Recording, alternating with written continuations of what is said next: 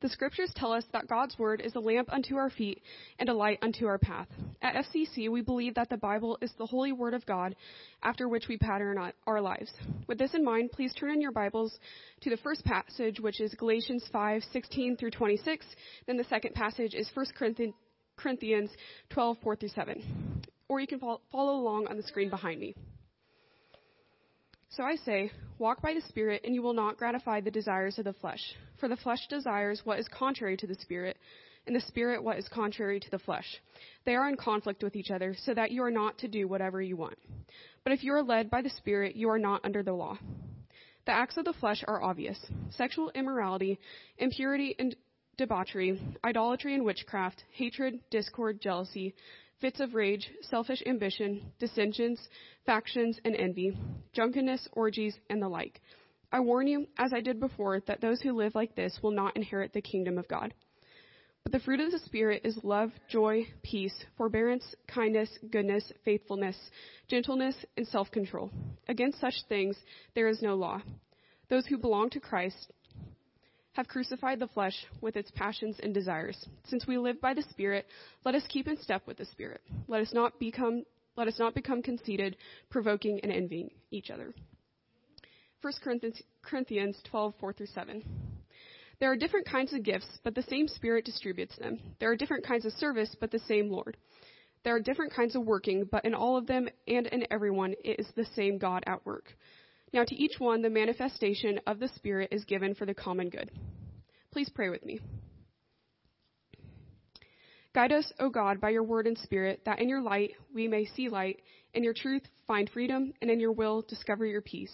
Through Jesus Christ our Lord. Amen. Okay, before JC walks off here, I did this in the second service too. So I asked JC to introduce herself. She declined politely because she's a little bashful. But this is J.C. Shepard. She's a senior graduating from Bennington High School this year, and she's the one who read scripture, and also like pian- pianist extraordinaire in the youth band, and going to be the worship intern for the summer. And so, thank you for your talents and your gifts, and for reading scripture this morning. Okay. Hey, I thought the worship team did an awesome job. I know you guys already appreciated them, but was that really good worship or what? Man there would be churches that would kill for a worship team like that. That was so good. So we are in the middle of a sermon. Before I start that, you guys, I'm so impressed you didn't wash away last night. Like we've had so much rain. Uh, and one of the things I think is really interesting is like trying to mow your grass between the rainstorms and letting the grass dry out before the next rainstorm comes. How many got it done already? And who's in trouble? Okay, I see a few of you are in trouble. Yeah. Crazy stuff. So we're in the middle of a sermon series on power, a study of the Holy Spirit. The Holy Spirit so often is the one part of the Trinity that we tend not to give a lot of emphasis to or teaching about. And so I think it's really cool we're doing a, a sermon series on the Holy Spirit. And so this morning, we're thinking about how God has given us this incredible gift of His presence, the Holy Spirit, for all who believe in Christ. He's given us this his presence in our lives, the Holy Spirit. It's the gift that keeps on giving. It is literally the gift that gives us all that we know or experience or receive from God. And the Holy Spirit is the one who gives us all that we know and receive from Jesus Christ. And so before I get into a lot of details about all that the Spirit gives us this morning, I'm going to take us back to when the disciples were with Jesus. And particularly one disciple I want us to think about. You remember Peter, right? Peter was actually one of the first to join uh, the Jesus bandwagon and become one of the disciples. He was actually the first one who proclaimed he believed that Jesus was the Messiah. He also lived with him, uh, ministered with him, watched him teach and preach and heal people, witnessed his miracles. And Peter may have been on the right track in following Jesus, but he also was a person that we remember well that he made a number of mistakes and had some failures. And when we, and when he saw Jesus when they were in the boat and Jesus was walking on the water, he thought, well, I'm going to come out and I can walk on water too. And so he jumped out of the water and obviously at, at one point he began to sink. Jesus had to rescue him. That's the picture we see on the screen right now. The same Peter vowed, uh, that he would never leave Jesus nor deny him. And then just a few hours later, he's denying to three different people that he even knows Jesus. And then in just a few hours later, when the crucifixion is happening, he is nowhere to be found. And so Peter was, by many accounts, a pretty ineffective disciple to start out with, and at times a, mess, quite frankly. But that's not the end of Peter's story, is it? We know a whole lot more from the rest of the New Testament. Only a little, little while later in his life, he spoke before a really huge crowd of thousands of people, and we're told that over 3,000 of them uh, became followers of Jesus because of the words that they heard Peter preach that day. His words deeply moved people and brought them into God's presence. And soon after that, he was standing in front of the same court that had taken Jesus to be crucified. And he, instead of this time denying Jesus or cowering, he stands up and speaks boldly about who Jesus is. He teaches about his ministry, that he's the Messiah. He tells them about the resurrection. He doesn't shrink back. And later on in his ministry, we're told he heals a man who'd been unable to walk for over 40 years. Peter became the leader of a movement that became the church throughout the world. And so what changed? What changed? One thing. One thing changed Peter from a hot and cold, ineffective and fear-filled man to one that preached and healed and led a really uh, crazy movement with power and authority and great effectiveness. One thing. One thing happened. Peter received the Holy Spirit. The presence of the Holy Spirit changed him from weak to strong, changed him from uh, fearful to bold. It changed him from ineffective to being the rock upon which Jesus builds the church. The Holy Spirit empowered Peter to become an unstoppable force of God's grace in the early church, and the church grew rapidly. So this morning, we're going to talk about that, that difference. The difference that the Holy Spirit makes in the world, and the difference that the Holy Spirit makes in our lives. Okay? And so when I was uh, thinking about the sermon, I thought about making a job description of the Holy Spirit. And so one of the questions that came to my mind was, well, what makes the Holy Spirit unique?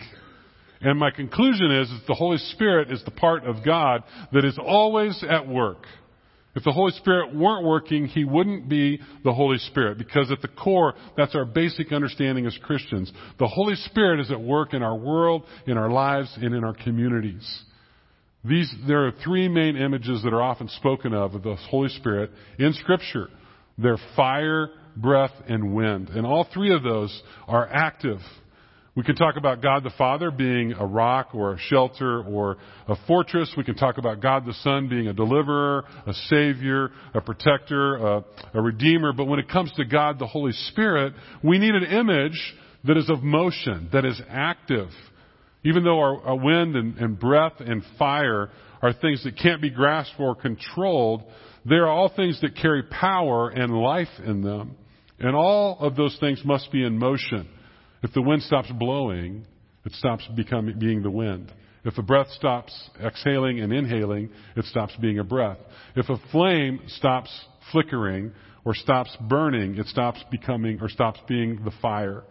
Likewise, if the Holy Spirit stops in his motion, if he stops his work, I believe he stops being the Holy Spirit. He simply must be active. For the Spirit is the part of God that is always in motion, constantly drawing the world into God, drawing people to Jesus reminding us of God's ways, teaching the world about the things of God, and we learn about and we see the work of God, the Father, and Jesus the Son in scriptures, and we see some of those things in the world around us, but most of our actual experiences with God are the experiences we have with the Holy Spirit. God interacting with us through the presence of His Spirit. Probably the most important thing that runs through the Holy Spirit's job description, I believe, is change the main part of its job is to change, changing our hearts, changing our lives, changing our souls. The first thing the scriptures talk about that the Holy Spirit changes is our hearts. In the Old Testament, God tells us, I, I will gather you from the peoples and I will give them a new heart, and I will put a new spirit within them, and I will remove their heart of stone and give them a heart of flesh. And then they will be my people, and I will be their God. That's the kind of change and transformation that the Holy Spirit brings. Removing this old, stony, crusty heart in our lives away and, and literally bringing a transplant of a new heart that lives and breathes for God. It's like a heart transplant, a new heart that beats in time with the truth of God. Jesus taught basically the same thing. Although instead of just limiting it to a heart transplant, he actually said we need to have our lives completely uh, born all over again. He tells us in John 3, he says, Truly, no one can enter the kingdom of God without being born of both water and spirit. What is born of the flesh is flesh, and what is born of the spirit is spirit. That's the kind of change and transformation, literally, that the Holy Spirit brings.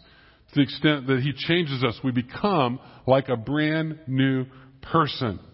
A while back, I spoke with a dad of a three year old daughter, and they were expecting a new child as well. And I asked him, what, in what ways had fatherhood changed his life? And his immediate response was, I never could imagine it, how much it changed me. My attitude towards things is very different.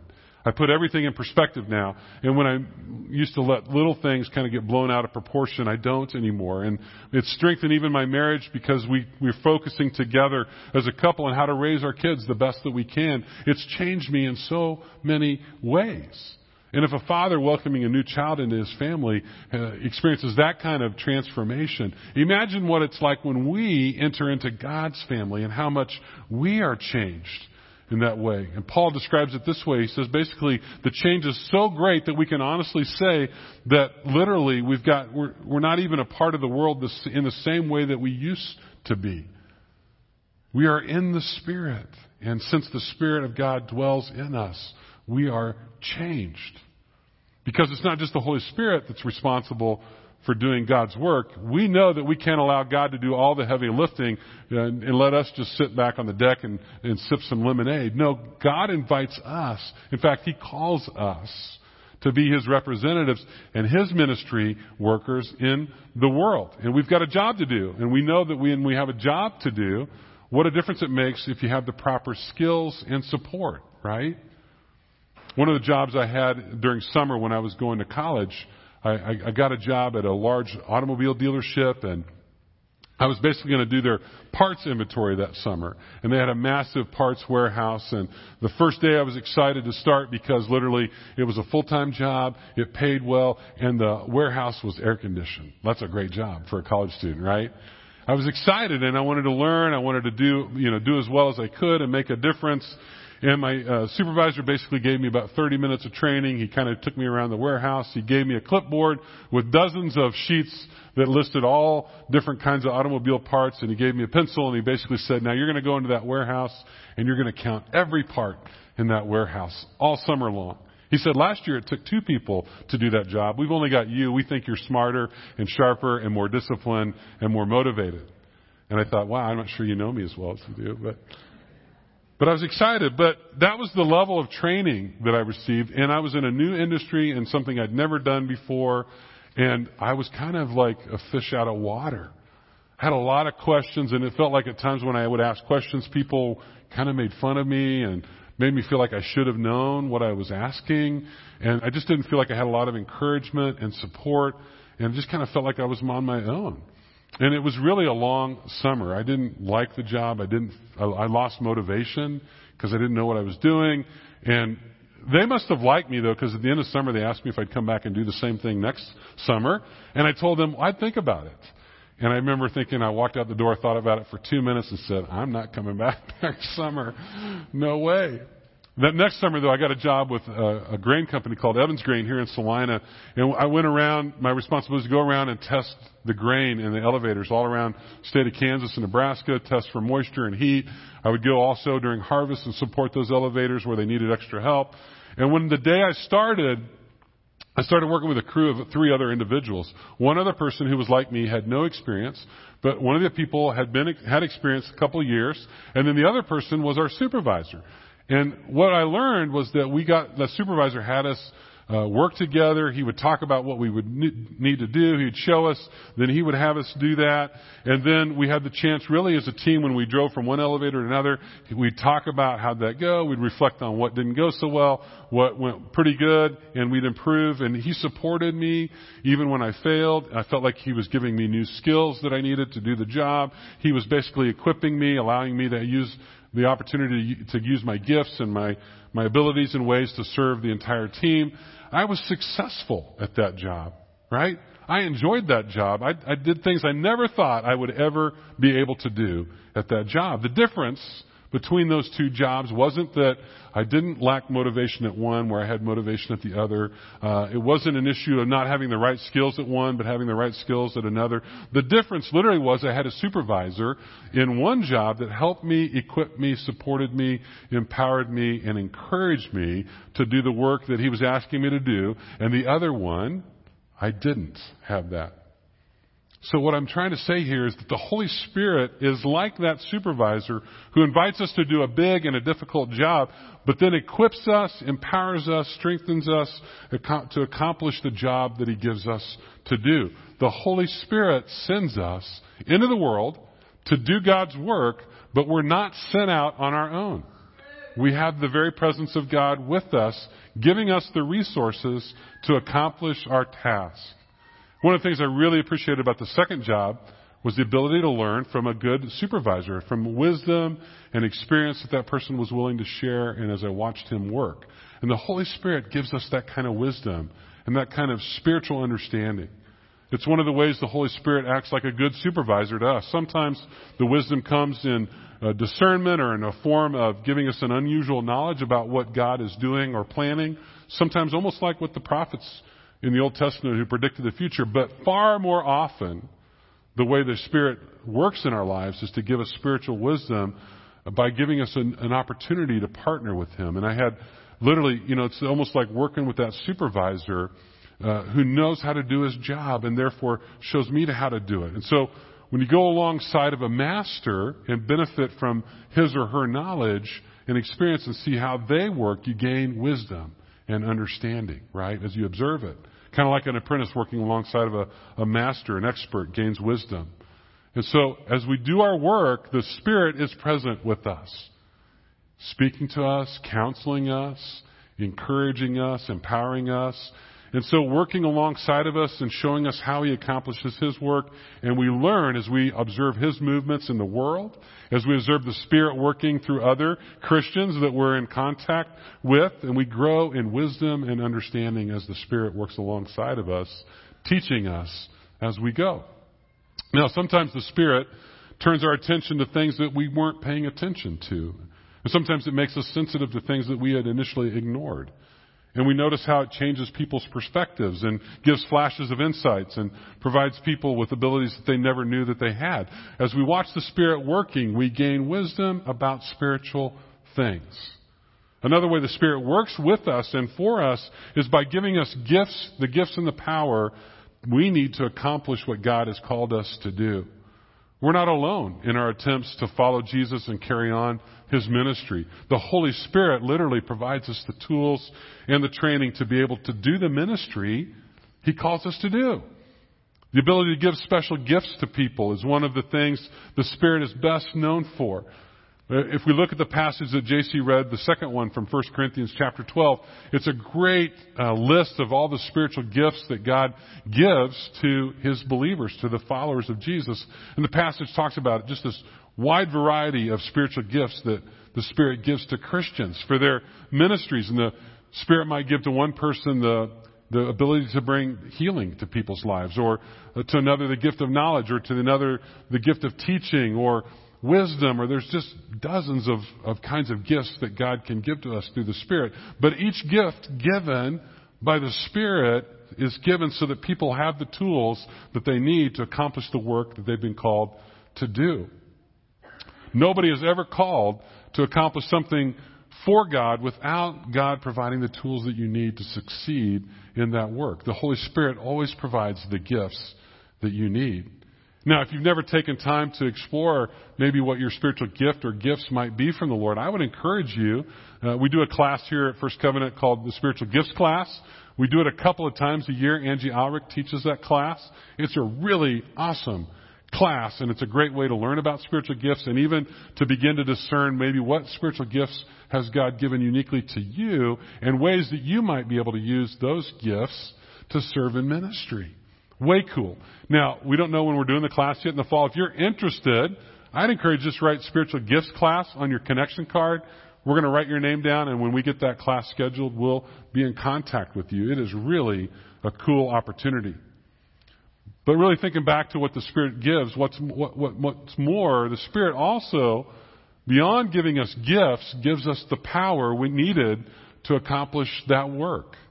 A lot of times we allow ourselves to think, you know, that maybe we're intimidated or we become resigned because we don't think we have the su- sufficient power to change something or we don't know the right uh, person or we don't think we have the right position or maybe we don't have enough of the right knowledge. But what God wants us to know, what the Bible testifies to, is that the Holy Spirit always, always, always provides the power sufficient to accomplish the task before us. That power might not come when we think we want it or in the way that we think it will come or from where it will come, but God always gives us the power in His time, uh, and it's the job of the Holy Spirit. It's not our job, but it's the job of the Holy Spirit to grant that power when the time comes. Now, a great example of what I'm talking about here is actually um, uh, John Wesley. He was a great uh, revivalist in the 1700s. Uh, he was a reformer of the church. He led a many thousands and thousands of people uh, to a relationship with Jesus. He was actually the founder of what at the time was called Methodism, which ultimately a few hundred years later became even the Methodist Church in the United States.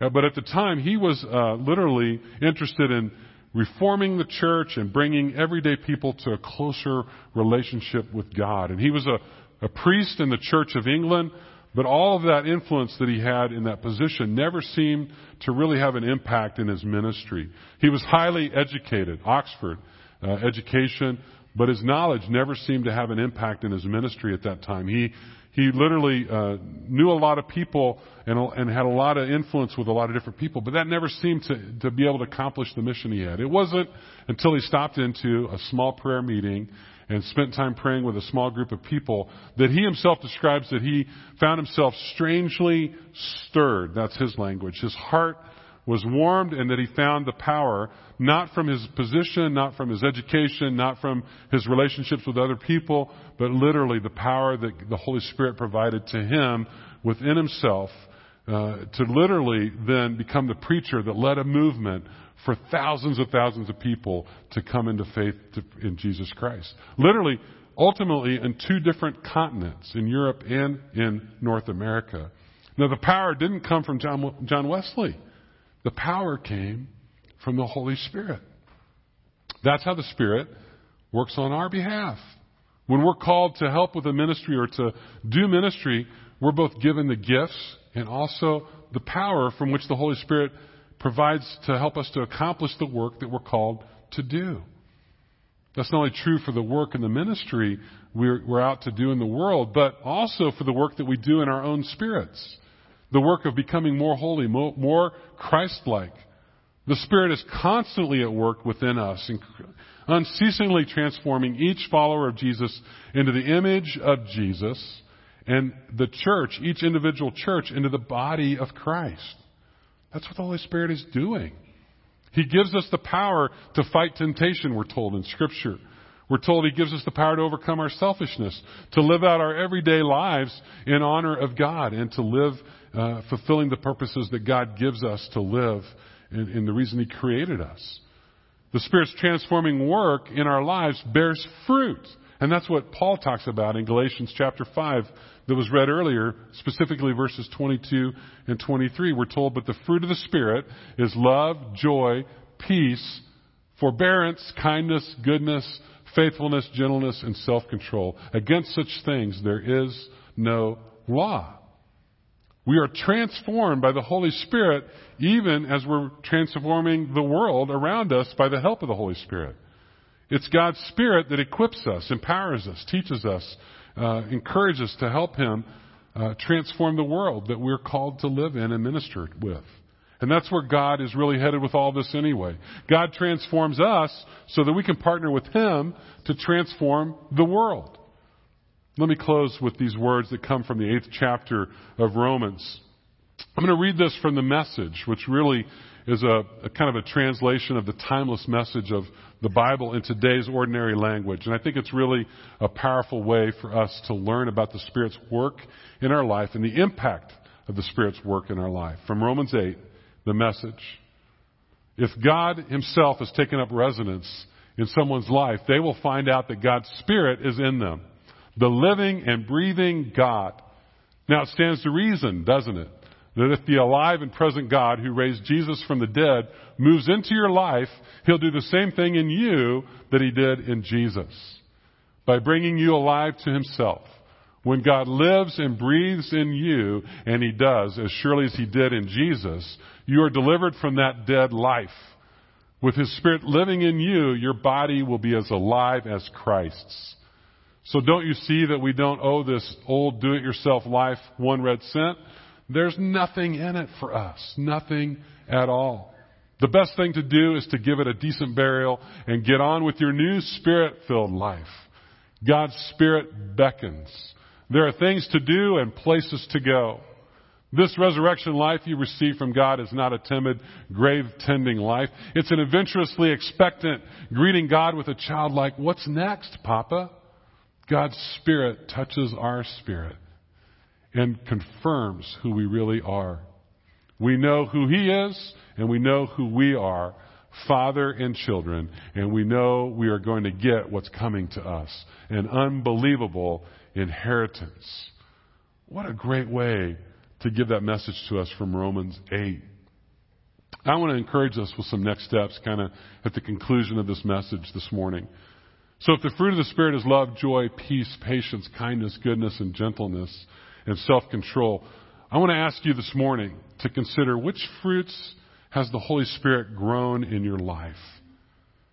In what ways has the Holy Spirit transformed you to produce spirit fruit, spirit type of fruit? And then list them.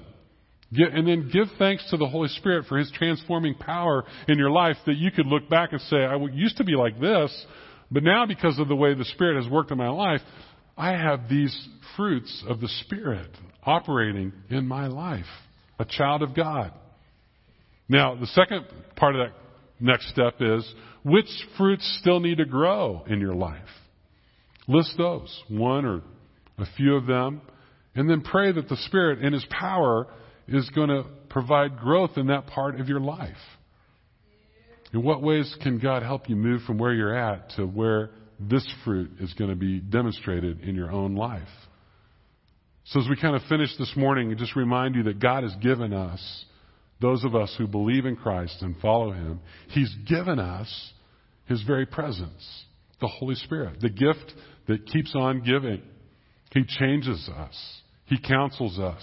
He gives us discernment, wisdom, power, courage. He brings about transformation. He gives us spiritual gifts. I could continue the list on for another 20 minutes. He is the Spirit of God living in us. Literally, nowhere that we go that God is not with us. His power at work in and through us to transform our lives, but also to do the work in the world that God is calling us to do. He's given us the gift of the Holy Spirit, the gift that keeps on giving. Let's pray. Father, we thank you for just this incredible gift of your presence, the Holy Spirit in our lives, God, as we have faith in Christ. God, we're so amazed. We just, it's almost so hard to understand or believe that you would take up residence in this mortal body and in lives that are at times disobedient and full of sin. And yet, God, there you are. You're at work in our lives, bringing about change and transformation so that we might bear good fruit in the Spirit. And beyond that, God, you give us all kinds of resources and gifts and power through your Holy Spirit to do all that you call us to do. And God, we're so grateful, but God, we desire, our prayer is that we would be found faithful stewards of this incredible gift that you've given to us. God, that we would Allow the Spirit to continue to be at work, that you would help us to tune our spirits to your Spirit, so that you might counsel us, lead us, give us discernment and wisdom. God, give us the power that we need to do your work. And we pray this all in Christ's name. Amen.